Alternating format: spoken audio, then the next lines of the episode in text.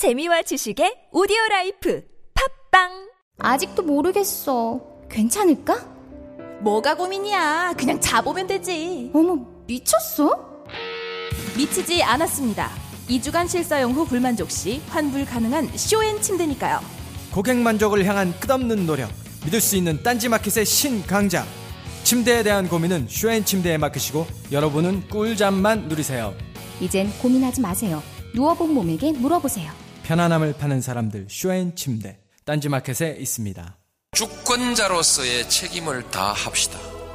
옛날에는 왕이 똑똑해야 나라가 편했습니다. 지금은 주권자가 똑똑해야 나라가 편하지 않겠습니까?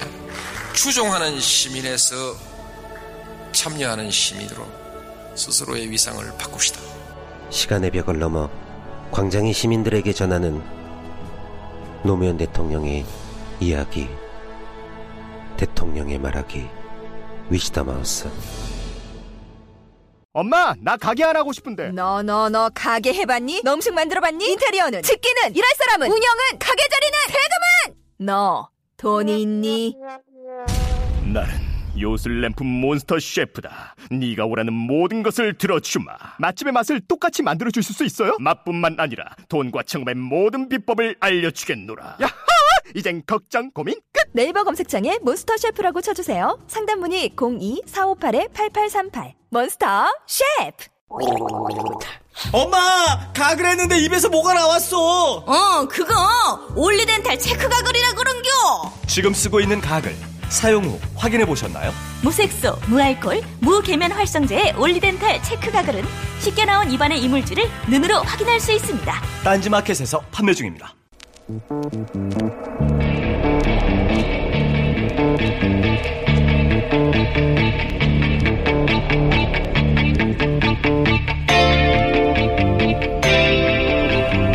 안녕하세요 김호준입니다.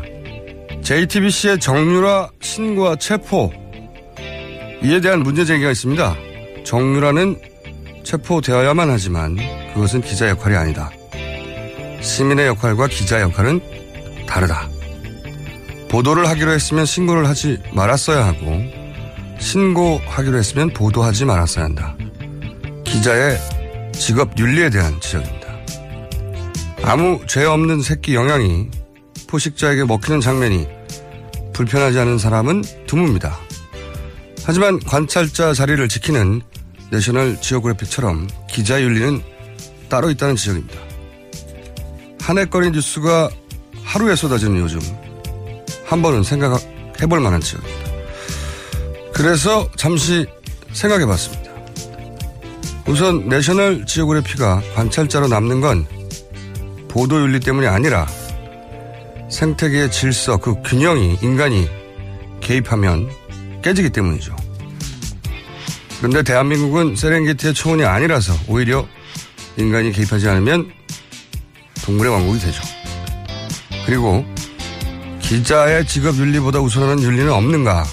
공동체 일원으로서 한 사람의 시민으로서 직업보다 우선한 규범 있습니다. 대한민국 20세기를 지배해왔던 기만적인 이 폭력적인 패러다임이 그 저열한 민낯을 이제 겨우 드러내기 시작한 이 시점에 직업이 뭐 그렇게 대수입니까? 이 괴물의 민낯을 드러내는 이 어려운 작업이 다시 한번 실패하면 기자의 보도윤리 따위는 개나 줘버려야 하는 그런 시대가 또 연장될 텐데요.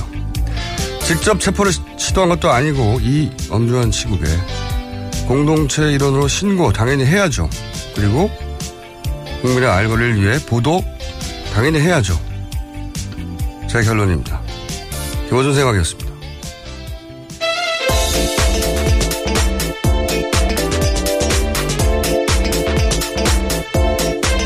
브리핑 시간이 또 왔습니다. 시사인의 예, 김은지 기자입니다. 아직 개발 안 됐어요, 수식어? 아, 뒤에 기자 하나 붙였습니다. 네, 뭔가 좀 새로운 거. 어, 쉽지 않네요. 네. 네. 저기, 문자로 온 수식어구 하나 추천해드리면, 포스트 주진우, 김원희 기자입니다. 아. 너무 무거운 어, 어깨를 무겁게 만드시는. 자, 오늘 브리핑은 아무래도 정유라 관련이 많겠죠? 예. 네, 그렇습니다. 첫 번째는 어떤 뉴스입니까? 예, 정유라 씨, 이 덴마크 현지 상황들을 좀 현지 기자들이, 현지 있는 기자들이 좀 전달한 건데요. 음. 이 정유라 씨가 덴마크 올보르에서 현지 시각으로 1일 오후에 이 긴급 체포되고 24시간 내에 조사를 마치지 못하면 이 법원에서 구금 기간 연장에 대한 판단을 받습니다. 이 그에 대한 심리가 어제 낮 2시부터 3시간 정도 진행이 됐는데요. 현재 현지 시간 기준으로. 예, 네. 예. 그때 이제 정유라 씨가 이 아이 이야기를 하면서 어깨가 들썩일 정도로 흐느 꼈고 이 판사가 휴지를 건네주기도 했다라고 하는데요. 이 과정 속에서 이 두세 번 정도 이 휴정 그러니까 휴식 쉬는 시간이 있었는데 이때 이 기자들과 인터뷰를 가져서 그에 대한 여러 가지 이야기들이 이 기사로 나왔습니다. 네, 굉장히 많이 나왔죠. 여러 가지 얘기를 단시간 내에 네. 기자들한테 굉장히 빠른 속도로 얘기했어요. 네. 많은 이야기를 했는데 어 여보세요? 윙윙 소리가 나나요? 네. 저희 책임 PT 잘못이라고 봅니다. 네.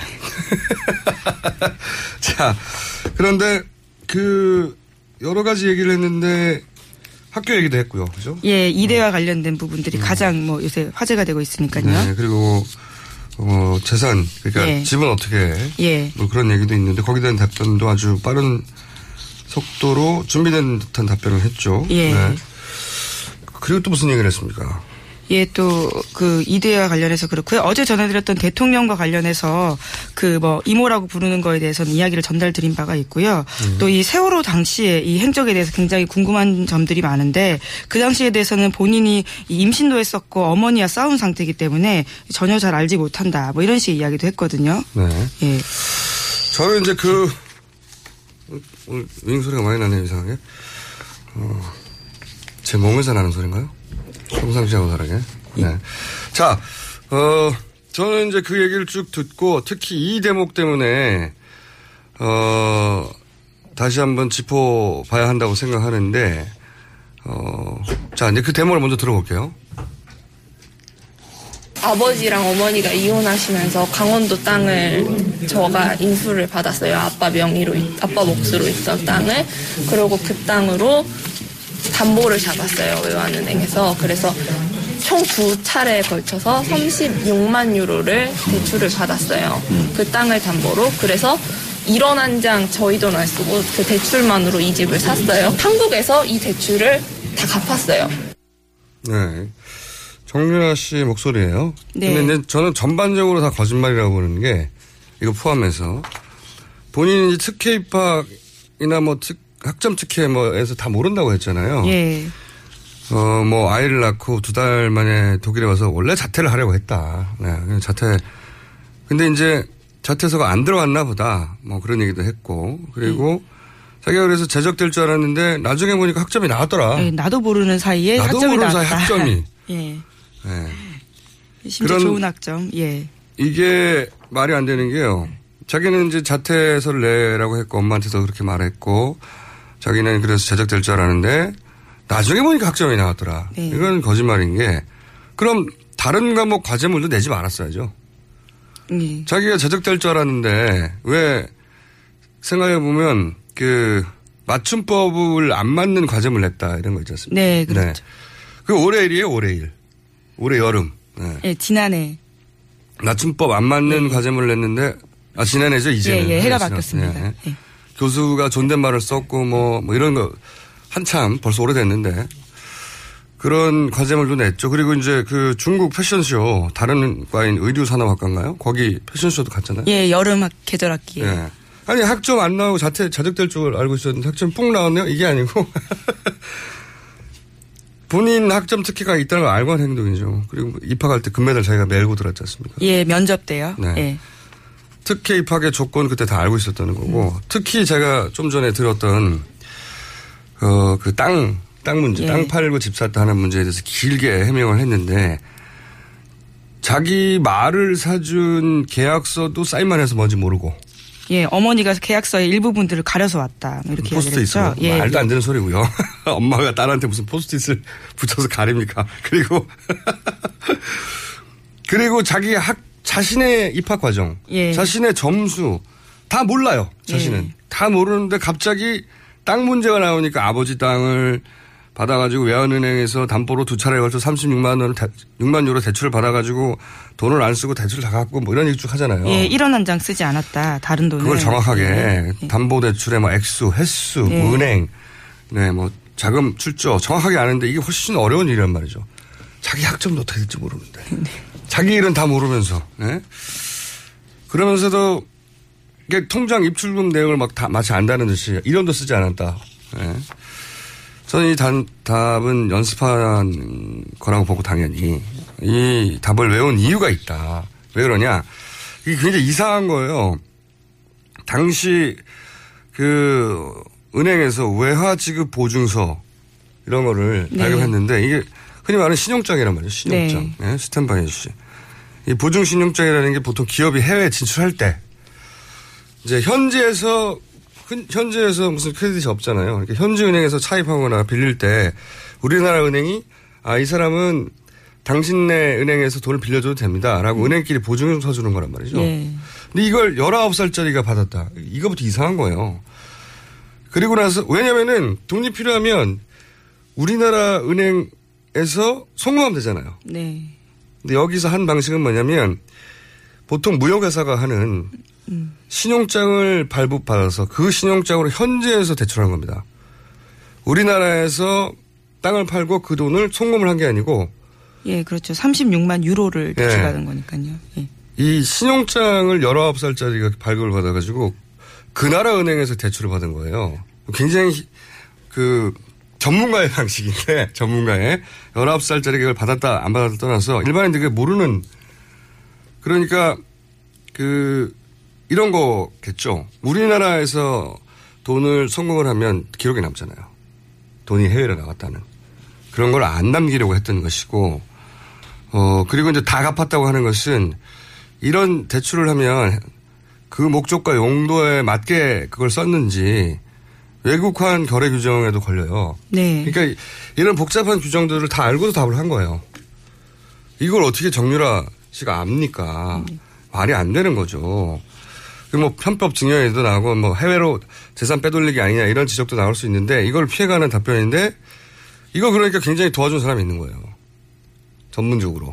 이건 전문가의 스멜이 강하게 정윤아 씨가 알 수도 없고 정윤아 씨가 이걸 답할 수도 없는 내용인데 이거 관련해서는 저희가 잠시 후에 어, 전문가 연결해서 뭔가 뭐가 문제인지 짚어보겠습니다. 정윤아 씨의 답변 자체가 충분히 훈련된 거란 거죠. 예.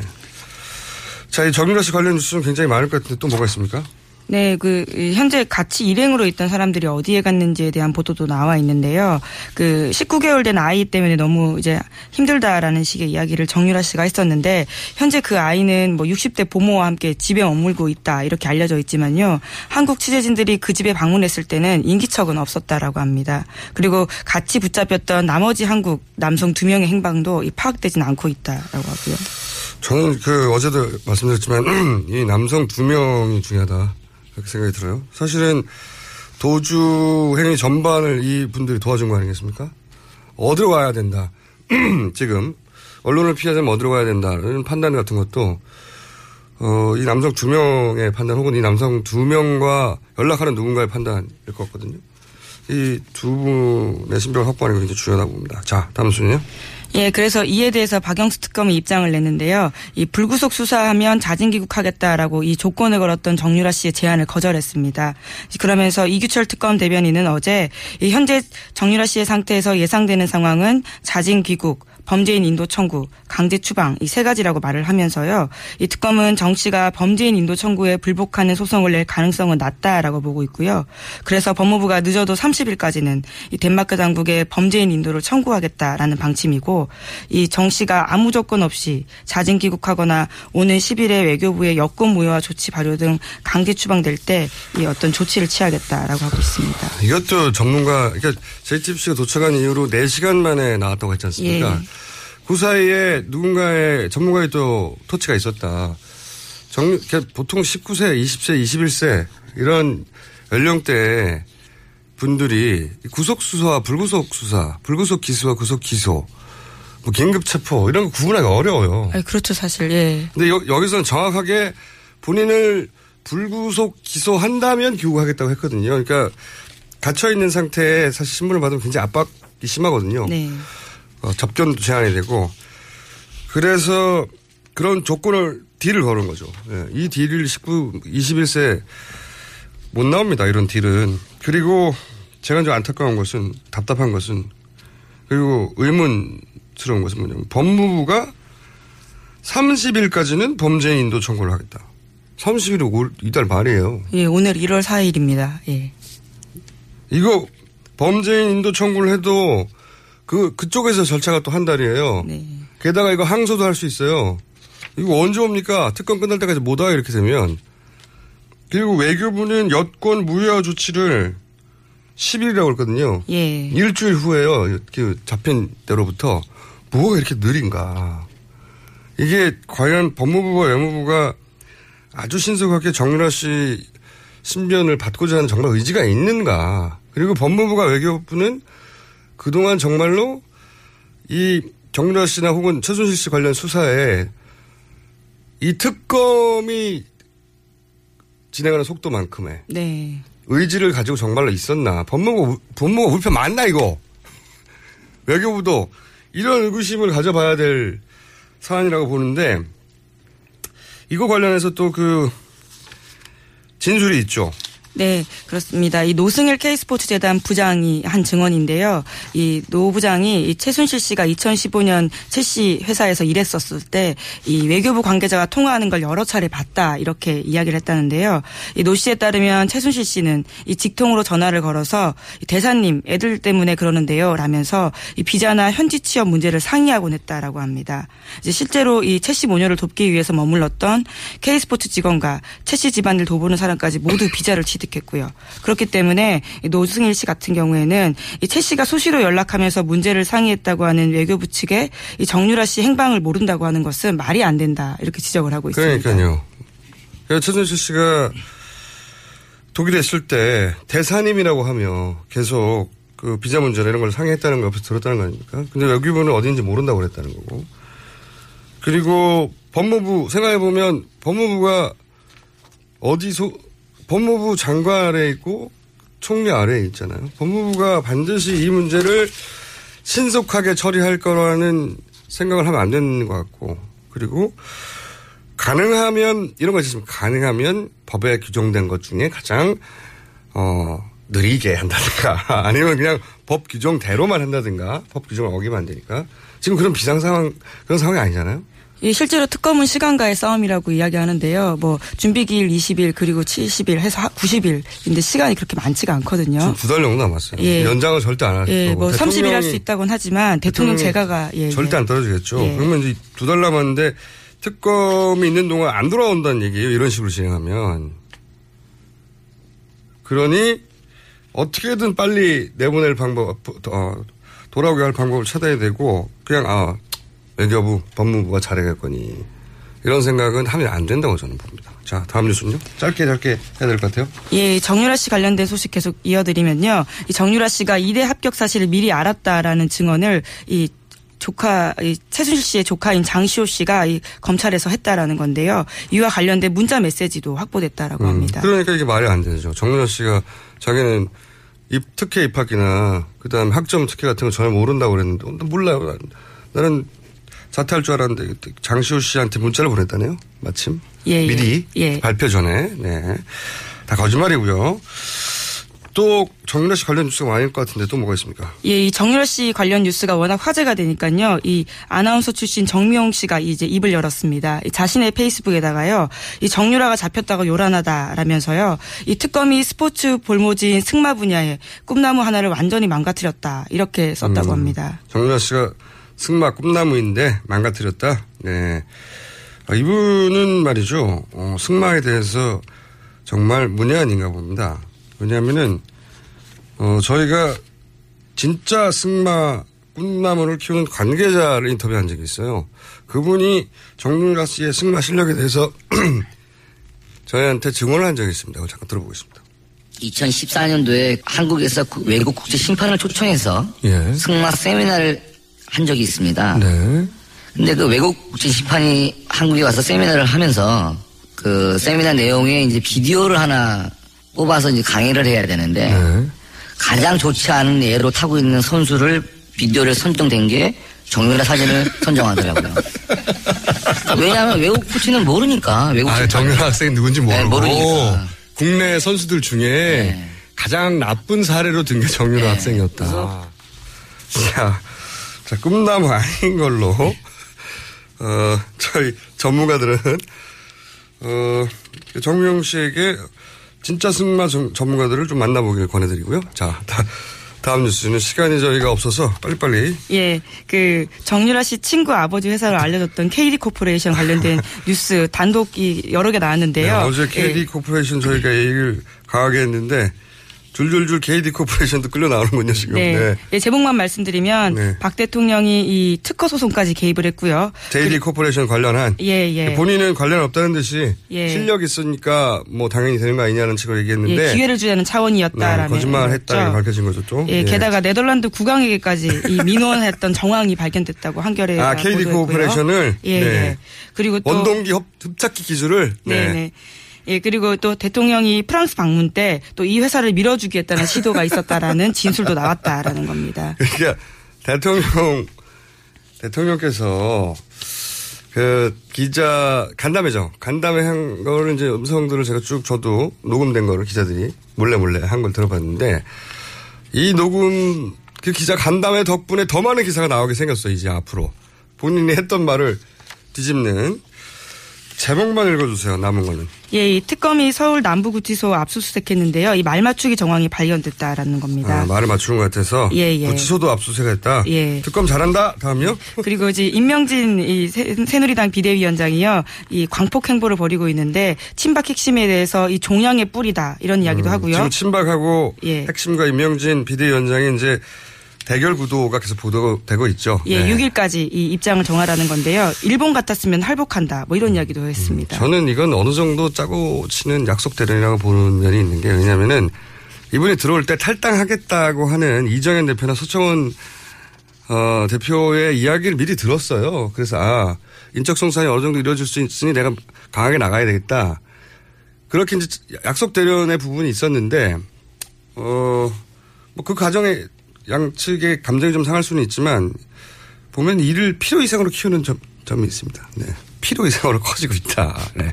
왜냐하면 이렇게 빵 커지고 그런 다음에 인적 정산이 돼야 아무래도 어 사람들 이- 눈으로 보기 아 갈등 끝에 결국 청산되었구나 이런 대외적인 효과가 극대화되겠죠. 네. 그래서 약속대로의 면이 있다고 본다. 어, 개인적인 의견입니다. 자 여기서 저희가 아까 잠깐 초반에 말씀드렸던 정유라의 은행 대출권 여기에 특혜가 있다. 사실 이거 석 달 전에 잠깐 나왔던 뉴스거든요.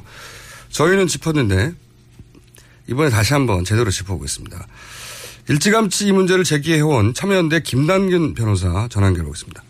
안녕하세요 변호사님. 예, 안녕하십니까? 네. 정유라 씨가 이제 그 하나은행으로부터 36만 현재 기준으로 한 4억 5천 정도 외화 대출 받았는데 이게 어떤 방법으로 대출 받았는지 잠깐 설명해 주십시오.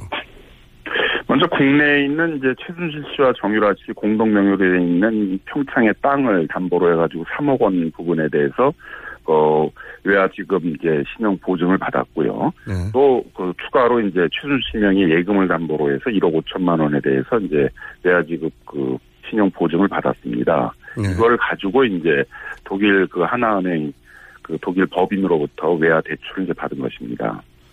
여기서 어떤 문제점이 있다고 보십니까? 석연치 않다고 지적하신 이유가? 네, 첫 번째는 이제 그 외화 지급 그 신용 보증장이라는 것이 이제 무역 거래를 할 때 쓰는 거거든요. 예, 그렇죠. 그러니까 대부분 이제 기업에게 발행해 주는 것이고 예. 개인에게 발해 주는 경우에도 보통은 이대로 무역 거래를 하는 기업의 임원들이 보통 받게 되는 것인데 음. 당연히 그렇겠죠. 전혀 실장인데. 이제 소득 예, 소득도 없고 이제 19세에 불과하고 다른 신용 거래도 없는 사람 인 정유라 씨한테 이제 외환 지급 보증이 갔다는 것들이 이제 굉장히 의심이 가는 부분들이고요. 그러니까 하나는 네네 또 하나 그다음에 이제 독일 부분에 있어서도 이제 대출을 받을 때 네. 그 비대기에 있는 이제 재직 증명서를 가지고 받았는데 예. 사실은 이제 이, 그 정유라 씨는 이화여대 이제 학생 신분으로 잠시 승마 연수를 위해서 독일에 간 것이거든요. 어, 공식적으로 그러니까 그렇게 이제 됐죠. 예. 예, 그러니까 장기 체류자가 아닌데 장기 체류자가 아닌 사람이 이제 해외에서 부동산을 취득하게 되면 이제 해외 부동산 취득 신고를 해야 되고 외화 차입 신고를 해야 되고 이제 많은 그 외환 거래에 대한 신고를 해야 됩니다. 그러니까 이걸 피하기 위해서 이제 그 해외에 재직하는 이제 직원인 것처럼 만든 건데요. 그러려면은 이제 노동 허가서 그 독일 정부가 발행하는 노동 허가서나 체류 허가서를 이제 내야 됩니다. 근데 그런 서류가 전혀 없었는데도 외화 대출을 해줬거든요. 은행이라는 데가 이제 대출에 있어서는 뭐 굉장히 엄격하고 그렇죠. 엄격한 외화 서류 심사를 하게 되는데 그런 게 전혀 없이 이제 해줬다는 것도 이제 석연치 않다는 것입니다. 그러니까 이제 말타로 잠시 간 학생이 현재 있는 회사의 정직원처럼 그런 어, 서류를 냈는데 은행에서 다른 관련 필요한 서류도 없는데 어, 이 대출을 허용해 줬다는 거죠. 그런 것도 이제 의심스럽다는 예. 거 지적하시는 거고. 국내 국내 과정 신용 보증장이 나가는 과정도 석연치가 않고 네, 독일에서 또- 대출이 되는 과정도 전혀 석연치가 않고 이제 그렇다는 거죠. 알겠습니다. 또, 한, 또 하나 지적되는 어, 포인트가 아, 이것이 자금 세탁 창구가 아닌가 이런 의혹도 있다라고 지적하셨는데 이 잠시 설명해 주시면 어떤 내용입니까? 어, 삼성이 이제 그, 뭐, 사실상 뇌물의 대가로 이제 그 최순실 씨한테 30억 원의 돈을 보낼 때, 네. 그 돈이 이제 삼성타운에 있는 이제 우리은행 지점에서 그 독일에 있는 그 하나은행 프랑크푸르트 지점으로 송금이 됐거든요. 그 다음에 이제 바로 이제 독일의 여러 은행으로 돈이 쪼개져 가지고 이제 나갔습니다.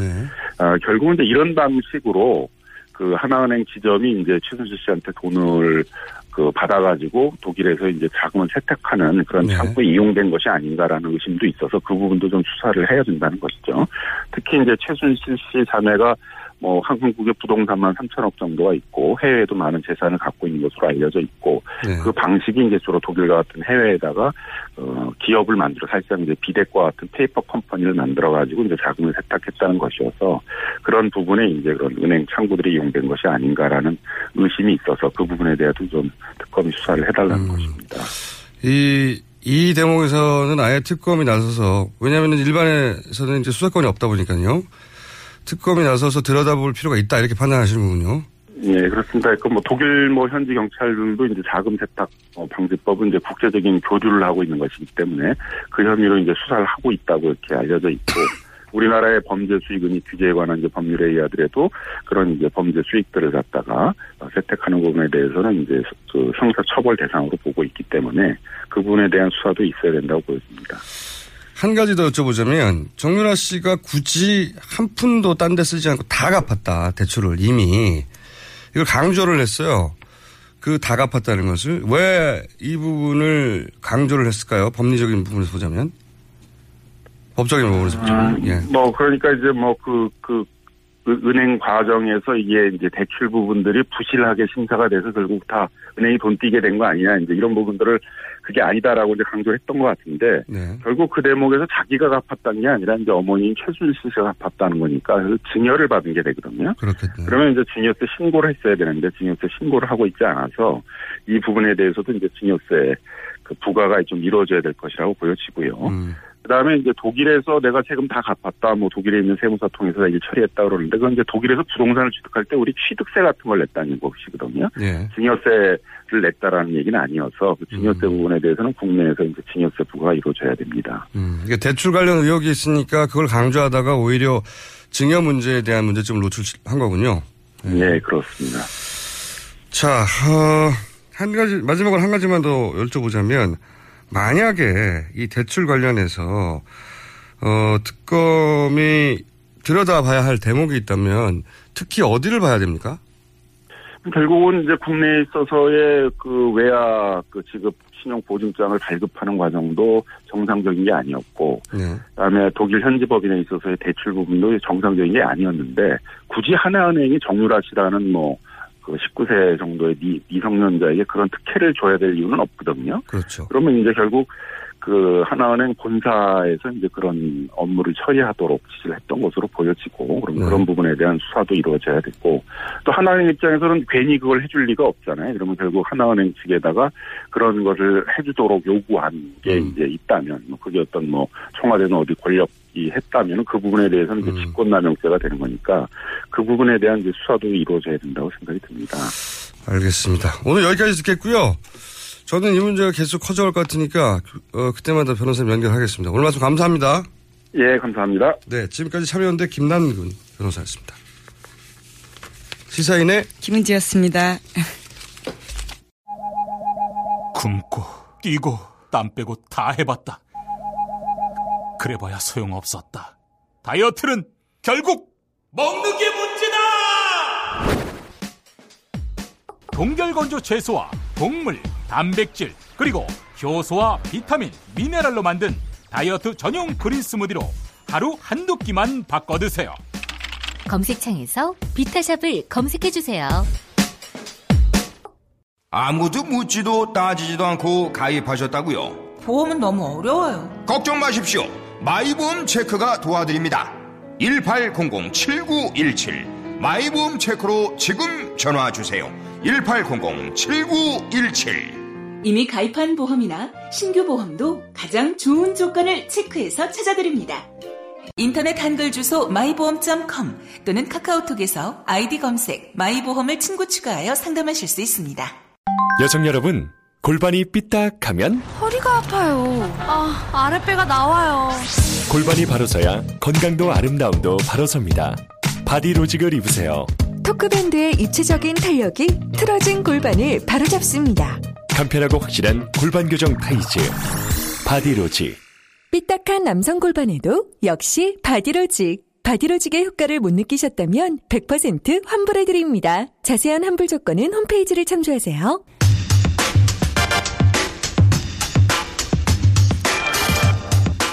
첫 번째 인터뷰 시간입니다. 어제 손학규 전 대표가 10여 명의 민주당 의원과 함께 국민의당에 합류할 거라는 보도가 있었습니다. 뉴스공장은 오는 금요일 손학규 전 대표와 인터뷰가 예정되어 있는데요. 그런데 이 보도가 있자 안희정 도지사가 충남 도지사가 어, 손학규 선배님 은퇴하세요라는 글을 올려서 정치권의 논쟁이 일고 있습니다. 안희정 충남도지사 연결해 보겠습니다. 안녕하세요, 지사님. 네, 안녕하십니까. 네. 지사님은 저희 방송에서도 그러셨지만 이게 평소 좀 느린 템포로 성장판이 늦게 열린다고 하셨던가요?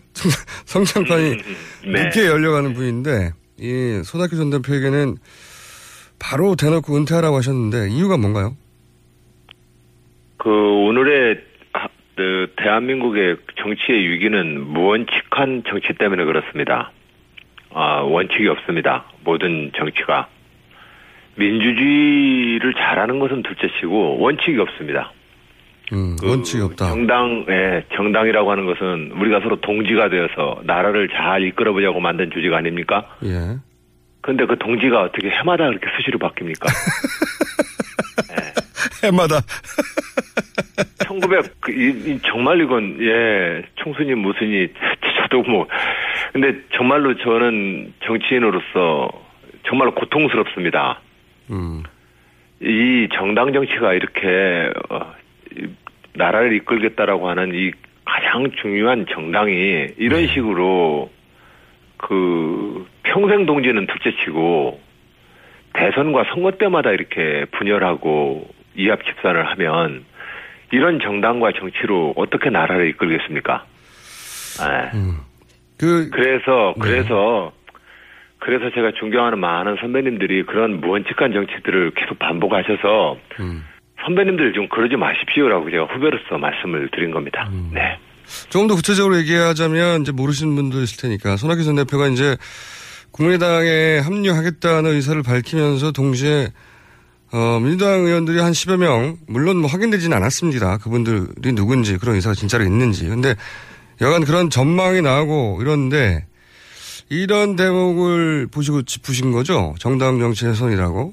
그렇게 이해하면 됩니까? 그렇습니다. 지금 현재 손학규 대표님만 하더라도 2007년도 3월 달에 한나라당을 하시다가 탈당을 하셨습니다. 네.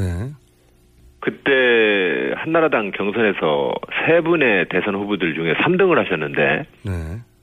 경선을 한참 시작하려고 했을 쯤에 탈당을 해버리셨어요. 경선 가지 구도로 이끄시다가. 네. 저는 그때도 무척 실망을 했습니다. 음. 물론 저와 경쟁을 하고 있는 한나라당에 누구라도 한 명 탈당을 해서 정당 간의 경쟁에서 저쪽 상대 진영이 분열되는 거니까 제가 정당의 이익으로 보면 기뻐해야 될 일이지만 그러나 남의 당이든 우리 당이든 경선 앞에서 함께 경쟁 경선을 하자고 하다가 불리하니까 탈당하는 건 이건 정당인으로서는 있을 수 없는 얘기입니다. 손학규 대표님만 제가 지금 비, 비난하는 것 아닙니다. 대한민국의 지금 모든 정치가 지금 그렇게 가고 있습니다. 음, 갑자기 커다란 뭐 예. 거대한 이합 집산이 이루어질 것만 같은 지금 상황이긴 합니다. 네. 이것은 1990년 김영삼 대통령이 만들어 놓은 3당 야합 때문에 그렇습니다. 그때 한번 크게 휘저어졌죠. 예. 예, 정당. 그때부터는 정당을 이- 이곳저곳 이합 집산하는 이 철새 정치를 그 전에는 부끄러워라도 했는데 그 뒤부터는 다 구국의 결단이 돼버립니다. 구국의 결단. 그 김영삼 대통령이 그 뒤에 무슨 업적을 남겼더라도 저는 그 민주주의가 우리 국민들에게 이익을 가져다주는 유일한 제도를 한다면 이 민주주의의 근간을 깨버린 겁니다. 김영삼 대통령이. 알겠습니다. 예. 네, 원칙주의자라. 그 뒤에 예, 예. 예.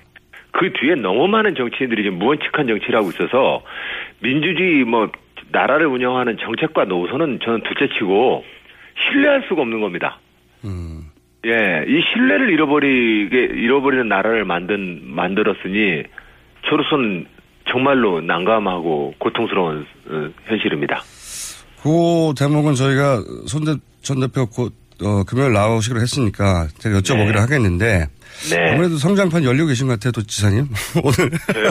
아. 그건 뭐 전, 저는 별, 그, 지금 이 대목에서 그건 저한테는 중요한 문제가 아닙니다. 아니, 제가 이제 관찰자로서 예. 보기에 아 예, 성장판 열리시나 이런 생각이 듭니다. 고맙습니다. 네. 자, 네. 그런데 이제 도지사님 그런 지적에 대해서 손학규 전 대표하고 가까운 현재는 무소속이죠. 어, 네. 소위 만덕산 하산 이후에 민주당을 탈당하신 분인 이찬열 의원 측근이라고 표현하면 되겠죠.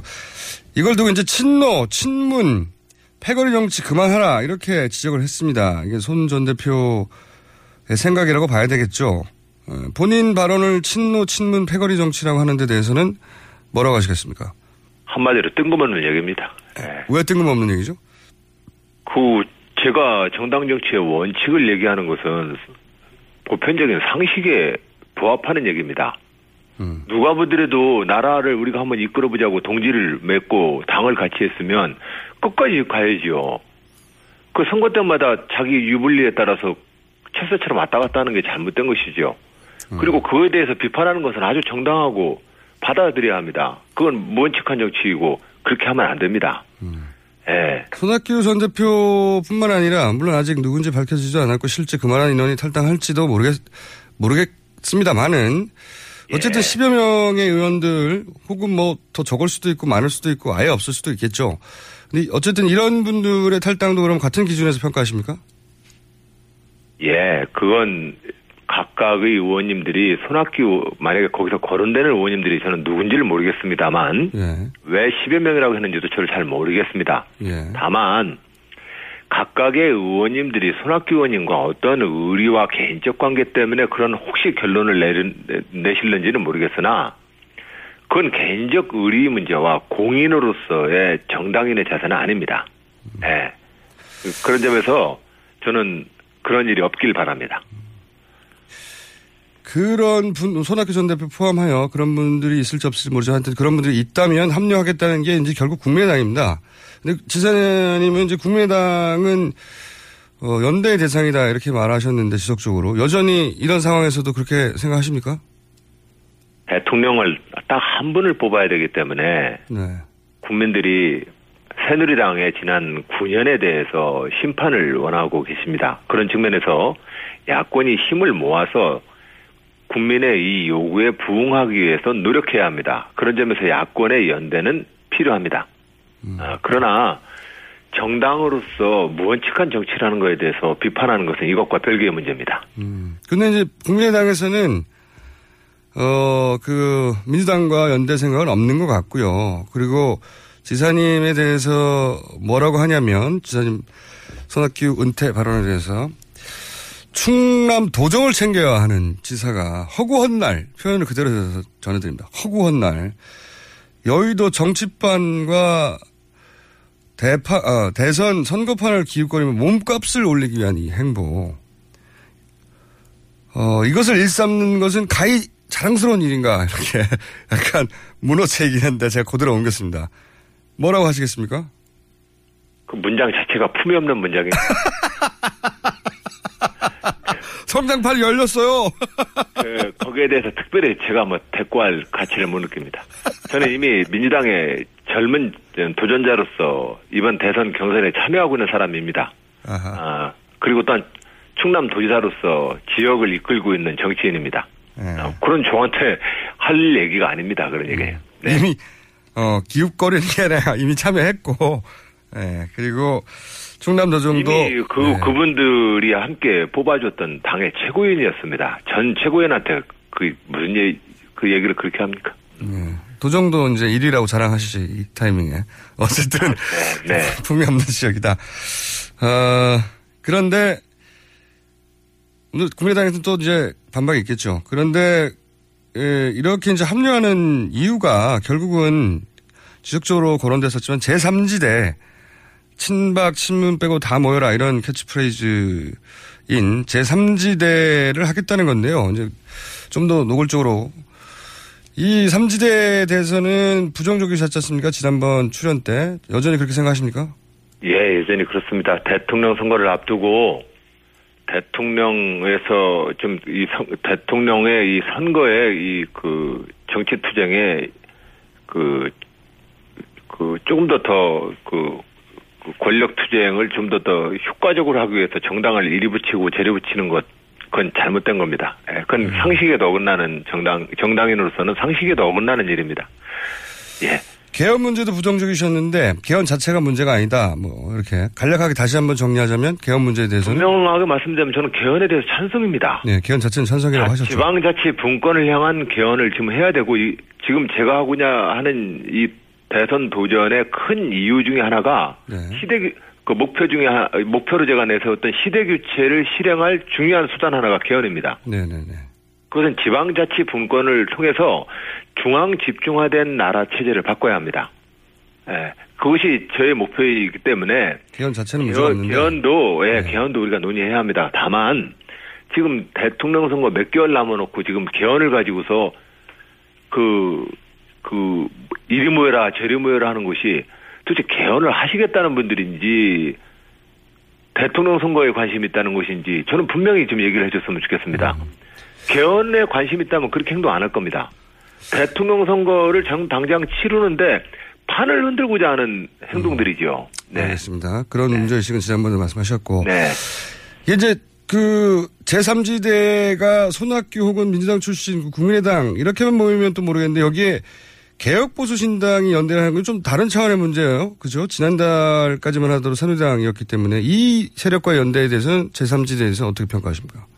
저는 새누리당을 깨고 어, 새로운 당을 창당하는 젊은 정치 새누리당의 젊은 정치인들에게 격려와 응원을 보내 보내드립니다.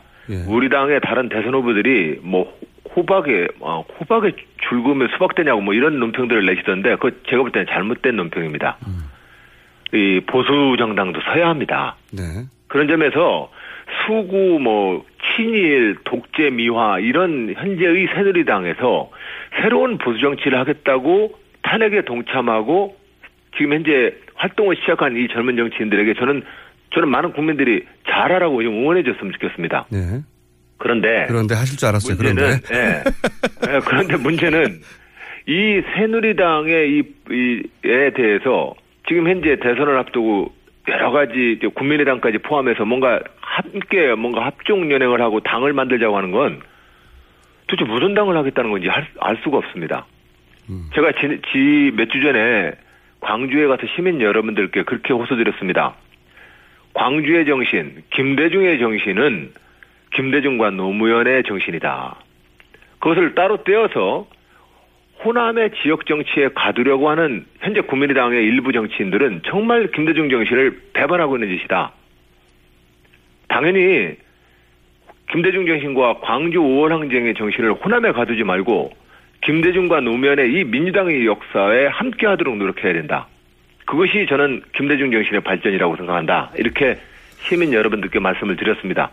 그런데 비박이라고 하는 이 새누리당까지 이게 함께 모여서 뭔가 당을 하고 연대를 하겠다고 하는 것은 도대체 그분들의 정치가 이 나라를 어디로 이끌겠다라고 하는 정치인지 저는 알 수가 없습니다. 알겠고요. 당장 네. 당장 대선 앞두고 나서 그냥 이겨보자는 거 아니겠습니까? 네. 네, 지사님, 저희가 네. 질문이 많기 때문에 짧게 네, 네. 답변하세요. 알겠습니다.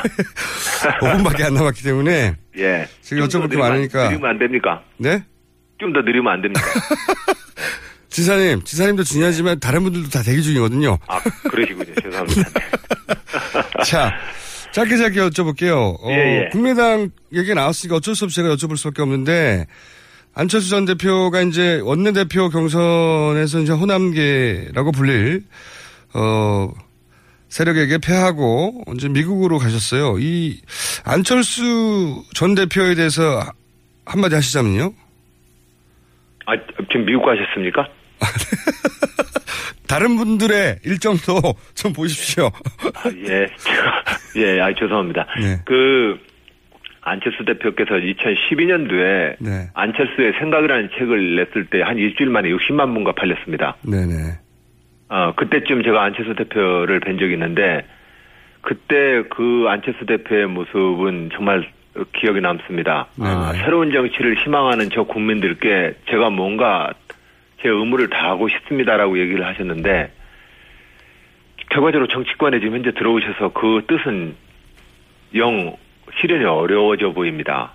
저는 지금이라도 새로운 정치를 통, 희망했던 국민들이 보내준 그 사랑, 저는 안철수 대표께서 다시 한번 그 초심으로 돌아가 주셨으면 합니다. 알겠습니다. 지금 초심. 누가 밉다고, 누가 밉다고 이렇게 자꾸 움직이다 보면 그 미움을 가지고는 절대로 좋은 정치가 안 됩니다. 네, 문제는 밉다고죠, 여기서 누구는. 예. 네. 알겠고요. 자, 그러면 아직 두 분의 중요한 인물이 남았기 때문에 한 분당 하나씩 질문을 드릴 수밖에 없네요. 아, 이거 좀 시간이 앞을 제가 안배를 잘못했네요. 반기문 총장에 대해서 정치 이전에 도리의 문제라고 노무현 전 대통령 장례식에 오지도 않았고 2년 후에 잠깐 왔다가 자기가 온 것을 알리지 말라고 했다. 그래서 어, 정치 이전에 도리의 문제라고 하셨는데 도리 말고 반기문 총장의 대선 후보에 자격 문제가 있습니까? 예, 저는 뭐 정책과 노선으로 서로 비판하고 싸워 저 경쟁했으면 좋겠는데 제가 볼 때는 원칙과 상식에도 다 어긋나는 일들을 하기 때문에 제가 지금 어떤 면에서 그렇습니까? 기본적으로 개인 그 노무현 대통령과의 관계에서 그렇게 처신하면 신이 없는 분입니다. 한 개인 간의 관계에서도 신의도 못 지키는데 5천만 국민과 어떻게 신의를 지킵니까? 그건 알겠고요. 예. 그거 왜 또, 예. 노무현 정부에서 우리가 그건 반기문 총장님의 개인의 도전이 아닙니다. 유엔 사무총장 국가로서 대한민국이 총력을 다해서 그 유엔 사무총장 자리를 얻은 겁니다. 네. 그랬을 때 노무현 정부와 우리 국민들이 요구했었다면 이 분, 그렇게 응원해준 이유는 그 이유 중에 하나는 이 분단된 국가 내에서 유엔 사무총장이 이 한반도의 긴장과 갈등을 좀 해소하기 그렇죠. 위해서. 노력해달라는 요구도 있는 겁니다. 네네. 근데 지금 이제 10년 동안 이 남북 분단과 아시아 지역의 긴장에 대해서 뭔, 뭔 역할을 했습니까? 그런 측면에서 저는 방기문 총장 역시 상식과 원칙으로 볼 때도 저는 동의할 수가 없고 네. 그리고 그분이 하려고 하는 정책적 비전과 나라를 이끌겠다고 하는 그 철학이 뭔지도 저는 이해할 수가 없습니다. 예. 알겠고요. 어, 반기문 총장에 대해서는 앞으로 얘기하실 기회가 많을 것 같으니까 다- 네. 한 가지만 여쭤볼게요. 오늘 급하게, 급하게 현안들을 혀- 훑으려고 하는 타이밍이니까요. 저기, 외부에서만 당이 흔들리는 게 아니에요. 마지막 질문인데, 내부에서도 이제 비대위원장인 김정인 전 대표가 민주당 대선 후보가 아니라 이제 반기문 총장을 계속 거론하거든요. 이거는 어떻게 평가해야 됩니까? 사실상 해당 행위 아닌가요? 예, 그렇긴 하, 예, 그렇긴 합니다. 그런 점에서, 그, 당에 있는 원로 선배들이나 우리 사회 대선배님들께서 여러 가지의 정치적 소신과 평소의 철학이 있으시겠지만, 다시 원점으로 돌아가서 정당 정치의 원칙, 함께 우리가 동지로서 한 당을 하고 있다는 원칙, 그리고 그런 동지로서 약속했다는 사실에 좀 주목해서 서로 언행을 좀 조심해달라. 우리는 힘을 모아야 될 동지입니다. 예. 그런 점에서 우- 자당의 소속 후보들이 있는데 왜딴 데 가서 그러시는지 모르겠습니다. 그러니까 이제 민주당 소속이시고 민주당 비대위원장을 했지만 본인은 반기문 사무총장을 대통령으로 만들겠다고 해석될 만한 발언을 계속 하시는데 글쎄요, 그런 말씀은 저는 아직 못 들었습니다. 그럼 아니 반기문 총장이 괜찮다고 말씀하셨어요 계속. 예. 그, 그런 측면에서는 우리 당의 외연을 더 확대하기 위한 노력이겠지, 저는 그렇게 일단은 생각하겠습니다. 일단은요. 여기까지 듣겠습니다. 감사합니다. 네, 감사합니다. 지금까지 안희정 충남 도지사였습니다. 저는 여기서 마치고요. 잠시 후 3부에서 다시 뵙겠습니다. 김호준입니다.